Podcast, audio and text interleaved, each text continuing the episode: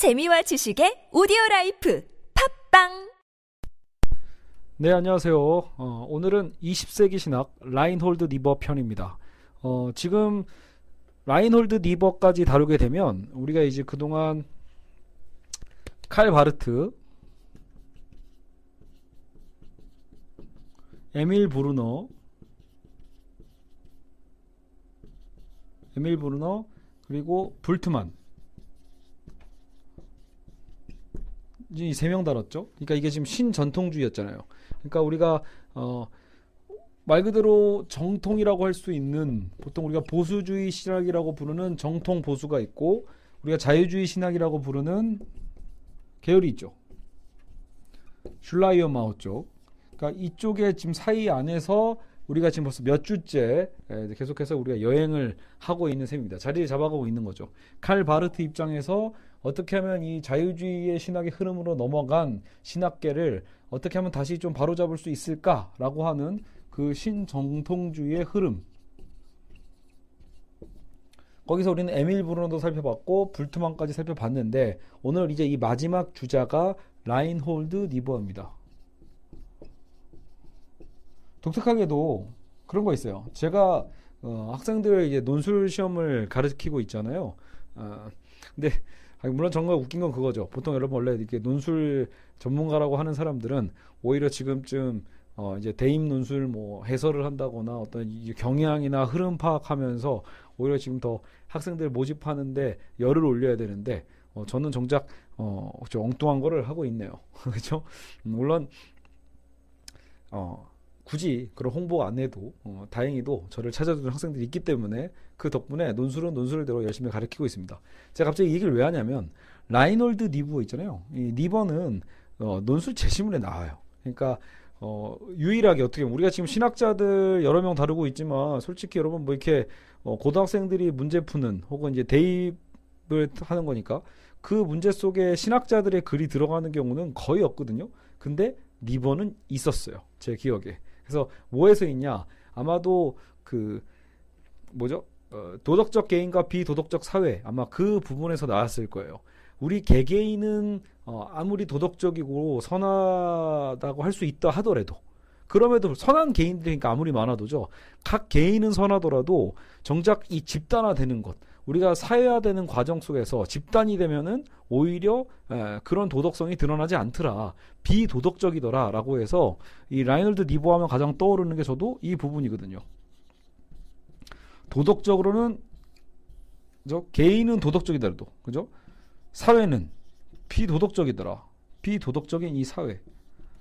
결국 나름대로 어떤 이 균열과 이 대립에 대한 부분을 좀 구분해서 살펴보게 했던 신학자로서 매우 중요한 위치를 나름 차지하고 있다고 생각합니다. 물론 여기에 대한 핵심적인 그 특징 외에는 어 다른 부분들은 이제 저도 그 니버만의 특징이 뭐지? 라고 했을 때 또 확 잡히는 건 이거 외에는 또 별로 딱 느껴지는 게 없더라고요. 그래서 이 부분부터 한번 여러분이 체크해 두시고 시작을 하면 그래도 이해하는 데 도움이 되지 않을까 싶습니다. 결국 니버도 자유주의에 대비해서 정통주의 신학을 강조했다. 신정통주의 흐름으로 들어가 있는 건 맞습니다. 하나님의 어떤 초월성에 대한 개념을 주장했다는 점에서. 그럼에도 불구하고 제가 지금 우연이 아니에요. 자리 없어서 옆에 쓴 게 아니라, 그럼에도 위치상으로 봤을 때는 좀 덜 비판했다. 이 자유주의에 대한 철저한 비판을 했던 칼바르트에 비하면 어, 니버의 어떤 입장은 훨씬 더 이쪽에, 더 이쪽 자유주의 쪽 방향으로 더 가깝다라고 볼 수 있습니다. 그렇다고 여러분 자유주의란 얘기가 아닙니다. 자유주의 신학자가 절대 아니고요. 알겠죠? 오히려 라인홀드 니버는 그래서 여러분 좀 사회 참여적 개념으로 이해하시는 게 더 좋을 것 같습니다. 사회적 정의, 예. 사회적인 어떤 이 정의 실현에 있어서 어, 설교가로서 어쨌든 아까 본인 스스로도 신학자라고 생각을 하지 않았대요. 그래서 라인홀드 니버는 그 리, 리처드 니버라고 또 형제가 있죠. 그래서 보통 이게 그 기독교 그 서점 아이비피에서 보면 리처드 니버의 책들이 좀 나와 있거든요. 이제 그 형제라고 보시면 됩니다. 라인홀드 니버를. 그래서 오늘은 어 같이 저랑 함께 책을 읽어가면서 다뤄보도록 하겠습니다. 자, 그래서 니버는 가장 위대한 업적들 가운데 하나가 신학을 세속화, 세속적으로도 긴급하며 중요한 학문으로 만들었다. 그래서 그는 세속의 인본주의적 사상가들이, 이게 자유주의 사상이죠, 어, 세간의 정치평론가들에게 주목하는 만큼 주목했던 매우 드문 신학자였다. 그만큼 대중적 인기가 있었다라는 거죠. 그의 영향력은 사회정치 영역에서 그래서 특별했다고 나와 있습니다. 어, 라인홀드 니버만큼 이십 세기에 한 국가의 정치에 큰 영향력을 끼쳤던 신학자를 발견하는 건 어렵다, 뭐 이렇게까지 얘기도 나와 있네요. 자, 그래서 우리는 아까도 말씀드렸지만 니버는 신정통주의 신학자로 분류해왔고요. 그가 끊임없이 비판했던 오히려 이제 바르트의 사상과 동류로 취급되는 것이라고 생각했기 때문에 니버 스스로는 나를 신정통주의라 부르지 마라 라고 얘기를 했다고 합니다. 그럼에도 불구하고 자유주의에 대항하는 운동을 했기 때문에 결국은 역사적으로 신학사에서는 그래도 신정통주의의 끝물에다가 이렇게 집어넣어 놨습니다. 자, 니버의 경력과 지적 발전 과정을 살펴보시면 니버의 특이점이 바로 이 디트로이트에서 어, 사역을 했다라는 거예요. 여러분 디, 그, 좀 아시는 분은 아시겠지만 디트로이트는 미국에서 어떤 도시예요? 자동차로 유명하죠, 사실은요. 지금은 이제 거의 다 황폐됐지만 세계화와 함께. 근데 이제 원래 디트로이트는 디트로이트는 자동차 노동자들이 많이 있, 있죠. 도시 자체가 그런 특수성이 있었으니까요. 그러니까 바로 그 자동차 공장의 조립 기능 공돌로 구성된 그 교회의 목사였다. 음. 여기서 그는 미국의 산업자본가들에 의해 착취당하고 있던 사람들의 비참한 실정을 직접 볼 수 있었고, 음. 그러한 경험은 그가 사회적 방향감각과 신앙 모두에 심대한 영향을 끼쳤다. 정말 중요한 부분이죠. 그래서 라인홀드 니버는 어, 노동자와 함께하는 어쨌든 그런 목회를 했었다라는 것만으로도 현실 참여적인 어떤 개념을 충분히 갖고 있을 수 있습니다. 자, 그래서 사회 변혁을 위해 결국은 굉장히 노력을 했다라는 거죠. 니버의 변모는 칼바르트를 상기시키는 측면이 있어서 결국 그는 나름의 어떤 우익운동, 곧 정통을 회복하는 운동으로 나아갔다고 써있는데, 이건 무슨 말이냐면 라이신부시라고 해서 그 같은 미국 안에서 굉장히 좀 그 좌파적인 사회주의적인 운동을 끌어갔던 신학자도 있었거든요. 근데 이제 니버는 사회 참여적이라고 해서 혹은 노동자들과 함께 있다고 해서 사회주의 운동으로 간 게 아니라 오히려 칼바르트를 상기시키는 측면이 있어서 일종의 우익운동, 즉 정통을 회복하는 운동으로 어, 결국은 그러면 사회 참여적이라고 표현도 했겠지만 결국은 어, 이 니버의 어떤 방향성이라는 건 정통을 회복하는 운동이었겠죠. 결국은요. 하나님의 어떤 말씀을 갖고 다시 우리가 회복해야 될 것에 대해서 그래도 되게 사회 참여적으로 적극적으로 나서서 그 메시지를 던졌다라고 우리가 예측해 볼 수 있습니다. 고전적인 기독교 신앙을 흡수시켜버렸던 단순한 이상주의가 한 산업도시가 가지고 있던 복잡한 사회적 이슈들에 대해선 부적절, 부적절하다고 이미 니버도 깨달았고, 즉 자유주의 신학의 한계를 그 사회 현상 안에서 이미 적용해 봤더니 안 되더라는 걸 깨달, 알았다라는 거죠. 디트로이트에서 목사로서 했던 활동들을 통해 그는 일약 전국적으로 이름이 나게 됐다라고 합니다. 자, 니버에게 있어서 변화에 대한 개방성과 수용 자세는 의문의 여지 없이 받아들여질 수 있는 삶의 모습이었어요. 자, 변화에 대한 개방성, 그리고 수용 자세, 개방, 개방적인 수용 자세겠죠. 그것은 굉장히 중요한 삶의 모습이었다. 그래서 이런 말을 했대요. 하나님, 우리에게 변화될 수 없는 것에 대해선 침착한 마음으로 받아들일 수 있는 은혜를 주시고, 변화될 수 없는 것에 대해서는 받아들이게 해달라는 거죠. 변화되어야 할 것에 대해서는 변화시킬 용기를, 그리고 그 전자와 후자를 구분할 수 있는 지혜를 달라. 음. 그러니까 변화시킬 수 없는 것에 대해서 혹은 변화되어야 할 것에 대해서 결국 용, 어, 구분할 수 있는 지혜와 변화시킬 수 있는 것에 대해서는 용기를 달라고 그렇게 기도했다고 합니다. 현재적 삶의 현실이 악과 죄로 물들어 있는 것이 사실이지만 어떻게 인류를 위한 이상과 맞아떨어질 수 있을까? 니버는 당시의 신학적 자유주의와 사회적 자유주의가 그 질문에 대하여 어, 공이 제시하고 있는 답이 이 세상을 모르고 내놓은 순진한 것일 뿐만 아니라 잘못 제시된 거다라고 하면서 비판을 했습니다. 자, 실천적 기독교. 그래서 니버와 함께 실천적 기독교에 대해서 생각할 수 있죠. 자, 니버의 과제죠. 실천성. 첫 번째, 그는 기독교 신앙의 실천적 의미에 대하여 강도 높은 관심을 가지고 있었다. 그래서 어, 여기 좀 지워야겠죠? 니버는 어쨌든 첫 번째, 우리는 실천적 의미를 갖고 있었다. 기독교 신앙에 있어서. 자, 그 그는 자신의 노력을 신학적 토론을 추론하는 것과 같은 일에 국한시키기를 거부했대요. 그러니까 신학적 토론 같은 것이 니버에게 중요했던 건 아닌가 봐요. 오히려 행동가가 되어 신학에서 얻은 통찰들을 정치나 국제관계 그리고 인권, 경제 제도와 같은 영역에 적용하려 했다라는 거죠. 이런 어떤 태도만으로도 우리가 충분히 그의 색채를 예측해 볼 수 있죠. 그러나 그의 변증학은 기독교의 지적 합리성에 호소하는 고전적 변증학과는 매우 다른 접근법을 취했다. 니버는 기독교 신앙이야말로 삶의 의미를 제공한다고 제시하려고 했으면서도, 자, 기독교 신앙을 강조합니다. 삶의 의미를 궁극적 차원에서 말하는 것은 합리적 차, 설득력을 가지지 못한다. 즉 하나님은 인격적이라는 것과 하나님은 인간과 하나님 사이의 소외를 극복하기 위하여 역사적인 행동을 하셨다는 기독교의 이 두 가지 중심적 명제들 있죠. 음. 그것은 엄격한 존재론적 의미에서 볼 때 얼토당토하는 말이다.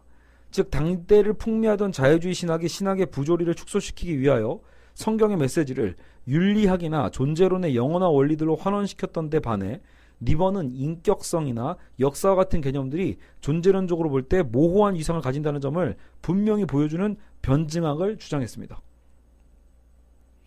어쨌든 결국 여기 자체가 뭐예요? 어, 이제 자유주의 비판이 되고 있는 거죠. 어, 그러한 모호성 속에서 우리는 비합리성의 여지를 남겨놓아야 하는데 그렇게 되면 성경의 상징들 속에서 확증되고 있듯이 하나님과 피조세계의 관계에 대한 메시지가 전달될 수 있기 때문이라는 거죠. 그러니까 비합리성의 여지를 남겨둬야 된다. 그러니까 모든 걸 합리적인 어떤 측면으로서 보려고 해서는 안 된다는 측면이죠. 그 합리성은 결국은 자유주의적인 거고 절대적이고 초월적인 복음이 상대적인 상황에 적용될 수 있다는 복음의 적실성의 원리, 곧 모든 사회적 상황에 대한 기독교의 적용성에 대한 확신이 있었다. 진보의 관념과 인간의 완전성에 대한 관념에 대하여 맹렬히 공격했다라고 합니다. 자, 그리고 두 번째 특징은 근사치 정의라고 쓰여 있는데요. 자, 첫 번째가 실천적인 걸 중시했다라면 두 번째는 근사치 정의라는 건 뭐냐라고 했을 때, 자, 니버는 항상 이것을 지속적으로 강조를 했대요. 뭐냐면 우리가 가지고 있는 선한 의도에도 불구하고 우리는 인간 사회 안에서 정의에 대해 부분적 경험만을 할 수 있기를 기대할 뿐이다. 되게 중요한 부분입니다. 사실 오늘 저는 제가 사실은 니버에서 아까 도덕적 개인과 비도덕적 사회라는 것이 가장 중요한 포인트처럼 저에겐 다가오거든요. 그러니까 이 부분에서 본다라면 이 얘기도 굉장히 니버의 그 핵심을 보여주는 것 같아요. 뭐예요? 선한 의도가 우린 있어요. 그러니까 우리는 어떻게든 이 세계가 하나님의 뜻대로 돌아가기를 바라는 그런 의도와 혹은 그런 희망을 가질 수가 있겠지만 니버는 그런 부분에 대해서 어느 정도는 선을 긋고 있는 거예요. 즉 우리는 부분적으로 완전한 세계가 아니라는 거죠. 이 세계가 완전하지 않은 만큼 부분적 경험만을 할 수 있다. 완전은 불가능한 목표다. 그죠? 이게 니체가 선긋긴 거예요. 우리가 살아가는 이 세상에서 완전한 하나님의 어떤 나라와 그 영광에 대한 어떤 이런 부분들, 도래가 되는 것들은 사실 니, 이제 니버는 되게 현실주의처럼 본 것 같아요. 완전은 불가능한 목표고 다만 그럼에도 불구하고 현재 우리를 충동질하는 불가능한 가능성으로 봐야 된다는 거죠. 그죠? 불가능하지만 그럼에도 불구하고 가능성을 생각하는 불가능한 가능성이다. 니버에 따르면 이러한 상황은 인간의 상황 자체가 가지고 있는 변경 불가능한, 변경 불가능한 현실에 근거하고 있다는 거죠. 인간으로서 우리는 항상 무한한 가능성 아래 서 있으며 잠재적으로 존재의 총체성과 관련되어 있어요. 그러나 그럼에도 불구하고 우리는 항상 유한성의 피조물이다. 그러니까 어떻게든 니버도 알고 있는 거예요. 하나님이 주신 어떤 이, 그죠? 이 능력과 그리고 어떤 그 비전과 계시를 통해서 무언가 우리가 그 능력을 통해 변해가려고 하는 어떤 의지와 여러 가지 것들이 있겠죠. 하지만 정작 우리의 현실은 인간이 유한하다라는 것, 결국 우리가 이 세계 안에서 뭔가 완전함을 경험하지는 못한다라는 것을 얘기하고 있습니다. 사회를 변화시키고자 하는 우리의 열정 어린 노력을 통해 완전한 인간의 질서가 설정될 것이라고 순진하게 믿어서는 안 된다는 거죠. 예. 그런 경우 있잖아요. 여러분, 기독교에서 우리가 사회를 변화시킬 수 있어 라고 얘기하시는 분들 중에 니버도 그 노력을 평가절하하는 게 아니에요. 그럼에도 불구하고 거꾸로 우리가 너무 순진하게 완전해질 수 있을 거야 라고 믿어서는 또 안 된다라는 성급기가 있다는 거죠. 이 사회의 악들을 시정하려고 하는 우리의 시도는 다른, 비, 다른 부리로 오히려 키워줄 수도 있다는 거예요. 우리가 바랄 수 있는 최선은 어제 있었던 것보다 좀 더 정의로운 사회다. 어제보다. 그죠? 오늘 좀 더 좋은 사회, 좀 더 상승적으로 우리가 어, 진보는 할 수 있겠지만 그렇다고 해서 우리가 이것을 완전하게 갈 수는 없다라는 거예요. 신학적 의미에서 하나님의 나라는 성취가 불가능한 목표이고 우리가 결코 다르, 다다르지 못할 표준이지만 그것은 항상 인간 사회에서 심판자로서 서 있다. 저 너머로부터 주어지는 하나님의 선물로서 말이죠. 알겠죠? 그래서 이게 두 번째 특징입니다. 자, 그리고 세 번째, 기독교적 인간학. 자, 여기서 인간학이에요. 기독교적인 인간학. 이거는 무슨 의미냐? 자, 니버의 저술들은 끊임없이 완전히 정의로운 사회를 창조하거나 아, 현실의 영역에서 어떤 형태로도 이상을 성취하는 것이 불가능하다는 그 불가능성, 그 불가능성 속에 놓인 인간의 상황을 탐구하는 게 목적이에요. 그래서 우리 인간학을 탐구하는 것, 이게 니버의 특징 중에 하나라는 거죠. 그 상황 속에 놓인 인간, 이 불가능한 상황 속에서도 어떻게든 그것을 실현하고자 노력하는 그 상황에 놓인 인간이죠. 그는 고전적인 기독교 신학과 특히 인간의 본성에 대한 교리인 인간론을 그래서 연구하게 되었다. 니버의 사상에서 인간론이 그 중심을 이룬다는 사실을 강조하고 있죠. 니버가 인간론에 이끌리게 되었던 건 자유주의에서 볼 수 없었던 심오함이 어디에 있었다? 바로 이 고전적 기독교, 고정적 기독교 이해에서 발견된다는 것을 알았기 때문이래요. 자유주의 전통이 성경적인 인간론의 주제들을 배격하고 오히려 인간의 완전성, 진보의 관념, 그러니까 니버가 왜 완전성을 비판하냐면 자유주의는 그런 낙관을 갖고 있었잖아요. 그러니까 자유주의적 낙관에 빠지지 않고 우리 인간이 노력을 할 수는 있지만 그 노력에 대한 한계점을 얘기했던 게 이 근사치 정의인 거예요. 그리고 그 상황에 처해 있는, 그렇다면 이 인간적 위치를 니버는 고민하고 연구하고 싶었던 거죠. 그리고 그 인간학을 어디서 발견한다? 오히려 정통, 보, 정통적인 이 보수신학에서 발견을 하는 거예요. 기독교 정통주의에서 어, 죄라고 하는 것을 무지에 의한 불완전이라고 하는 그 자유주의에 대한 비판, 자유주의는 적절한 교육을 통해서 극복될 수 있을 거라고 본 거거든요. 죄를요. 예, 하지만 그렇지 않죠. 어, 정통신학에서는요. 성경은 현실주의적 관점을 제시한다고 그래서 어, 니버는 주장을 해요.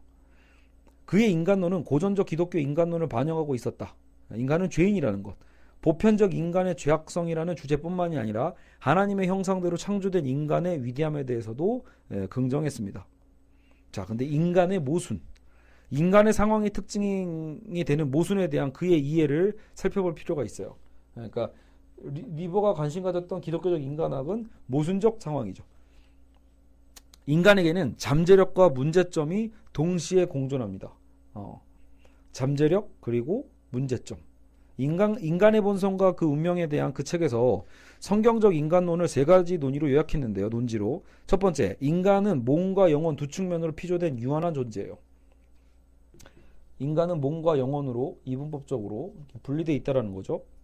유한한 존재다. 그러므로 인간은 육체와 영혼으로 분리하는 견해들, 모든 형태의 이원론적 인간들을 인간론들은 배격해야 된다. 그러니까 인간은 몸과 영혼 두 측면으로 피조된 유한적 존재예요. 그런데 이것을 어떻게 해요? 이 두 가지가 사실은 분리됐지만 연결되어 있는 관점, 두 가지 어떤 개념으로서 존재하는 건데 이거를 이분법적으로 딱 끊어버린 어떤 그런 관점에 대해서는 니버는 비판하고 있다는 거예요. 알겠죠? 그래서 그만큼 어, 유한적 존재이고 유한적 존재에서 모든 형태의 이원론적 인간론을 배격했다. 두 번째, 인간은 우석 하나님의 관점에서 하나님의 형상으로서의, 하나님의 관점이라는 건 우리가 하나님의 형상대로 지어졌다고 하잖아요. 이해돼야 되지 그들이 가지고 있는 이성적 능력이나 자연과의 관계 등으로 이해해서는 안 된다. 그게 자유주의죠. 하나님의 우리 형상을 봐야 돼요. 형상대로 지음받은 인간을 보는 거지 인간의 어떤 이성이다, 능력이다, 이런 걸 봐서는 안 된다는 거죠. 그러므로 인간 각 개인은 자신과 이 세상에서 벗어나서도 설 수 있는 자아이므로 자신과 이 세상 안에서 의미를 찾을 수 없다라는 거예요. 셋째, 인간들은 죄인이다. 그래서 죄 때문에 그들은 사랑의 대상일 수는 있어도 결코 신뢰할 수는 없다. 인간의 죄된 본성이기 때문에 결코 신뢰할 수 없다. 그 결과 인간에 대하여 존재론적 범주를 가지고 말하라는 철학들을 거부했다라는 거예요. 음. 그러니까 니버는 이상적 인간이든 추상적 인간이든 간에 인간 그 자체에 대해서 관심을 가진 건 아니라는 거예요. 대신 다른 신정통주의 신학자들과 유사하게 그는 하나의 역사적 존재로서의 인간, 그러니까 인간 그 자체에 대한 어떤 방식보다는 역사성, 역사로서 존재하는, 역사 안에서 그 구체적으로 존재하는 그 인간에 대해서 관심을 가졌다라는 거죠. 그래서 우리는 니버의 죄에 대해서 좀 더 살펴볼 겁니다. 자, 인간의 죄.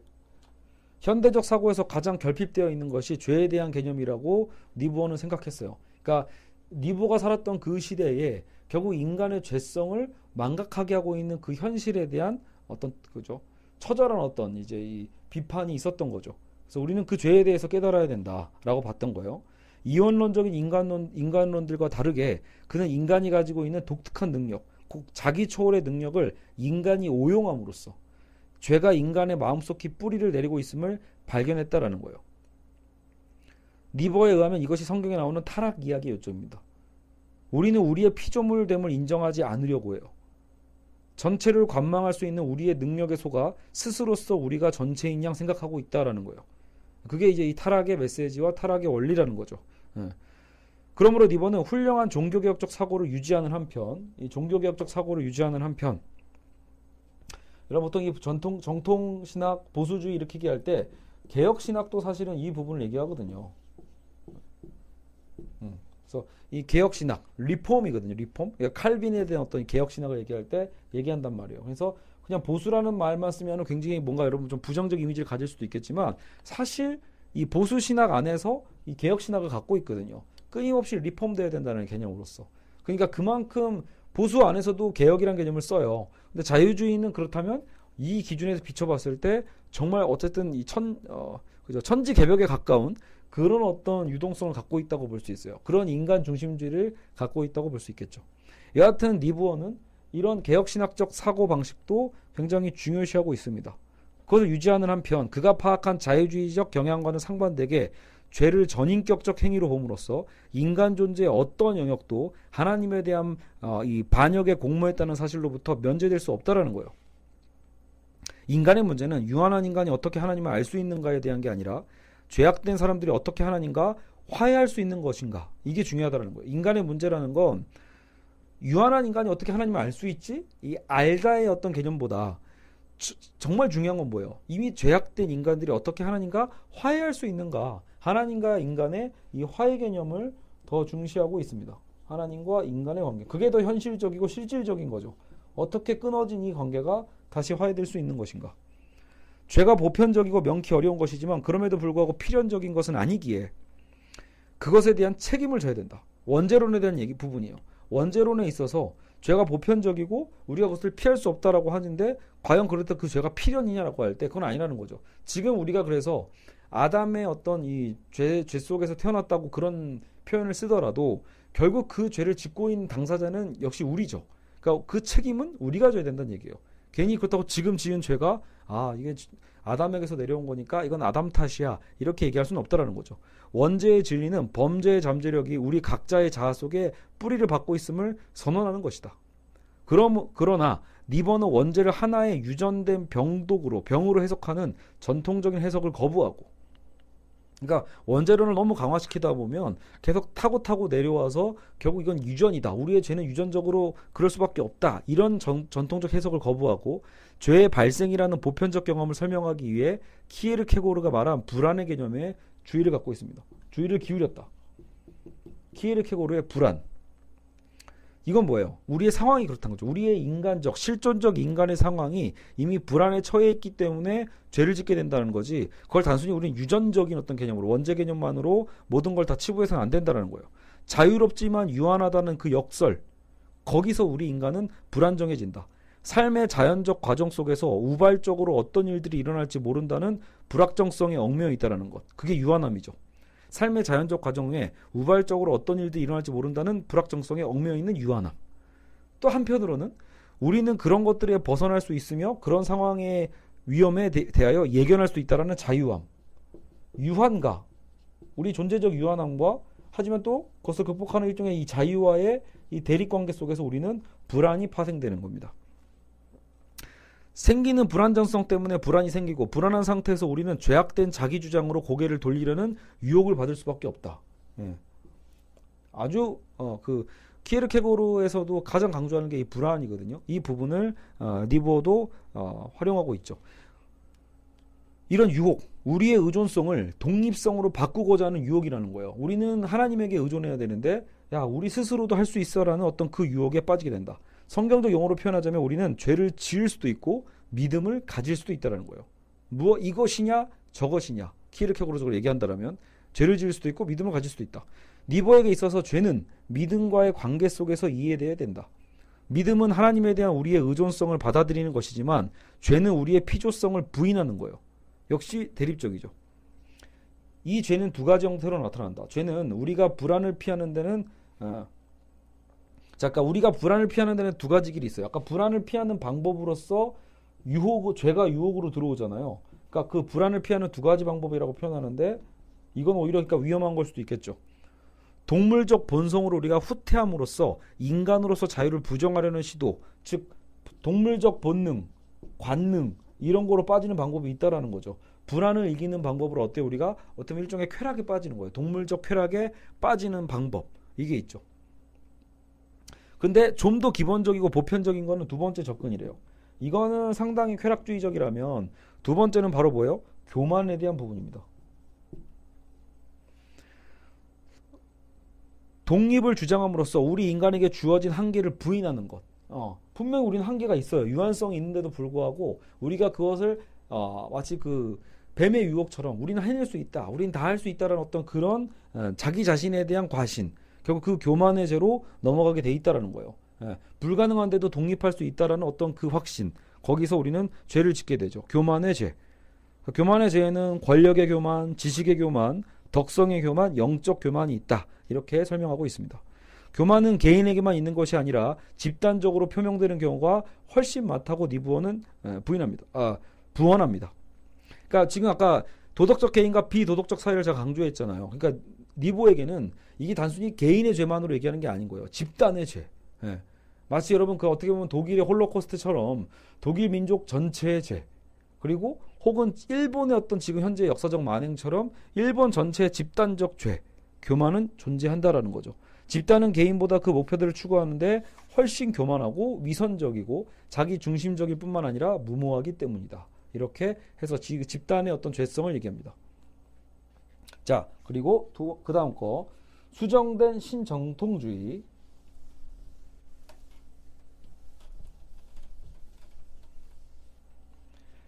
인간론은 어, 신학자, 윤리학자, 설교가인 니버의 관심사의 중심에 있다고 아까부터 말씀을 드렸죠.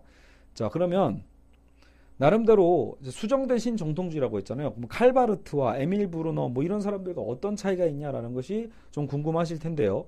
핵심적 차이는 자유주의를 거부하는 정도에 있대요. 아까 제가 말씀드렸던 부분이죠. 라인홀드 니버가 다른 신정통주의자들의 주장보다는 그러니까 즉 덜 과격하대요. 덜 과격하다. 그들의 자유주의적 내재성으로부터의 후퇴는 보다 덜 야심만만하다라는 표현이 있을 정도로 어, 약간 니버는 약하다. 어, 유럽의 신학적 거인들만큼 하나님과 세상의 분리에 대해 철저히 초점을 맞추진 않았다는 거. 칼바르트는 어때요? 완전 그 초월적 하나님과 그죠? 완전한 절대적 타자성을 얘기했잖아요. 그래서 인간과의 완전한 질적 차이를 얘기했는데 사실 이제 니버는 그렇게까지는 하지 않았다. 그것은 하나님이 이 세상과 밀접